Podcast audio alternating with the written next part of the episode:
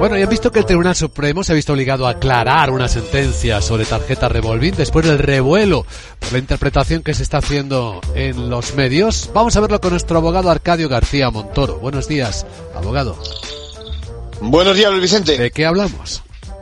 Pues ya ves, de tarjeta revolving y el motivo, pues, ¿qué se considera intereses usurarios, no?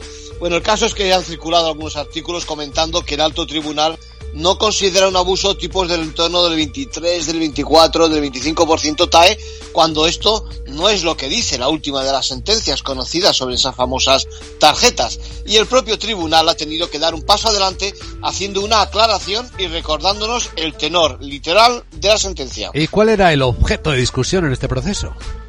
Pues el tribunal analizó si, para ver si es usurario ese contrato de la tarjeta revolving, al referirse al interés normal de dinero, había que recurrir al interés de los créditos al consumo en general, como quería el recurrente, o al de la categoría de la revolving, que es más específico.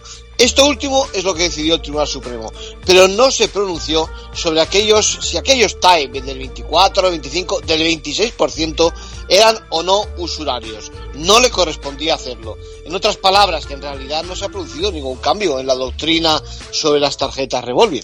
En conclusión, pues mucho cuidado con la información financiera que no tenga calidad como la que ha tenido que matizar ahora el Tribunal Supremo. Eran titulares que venían a posicionar al consumidor sin protección ante tipos de interés tan altos, algo que no es cierto. Gracias, abogado.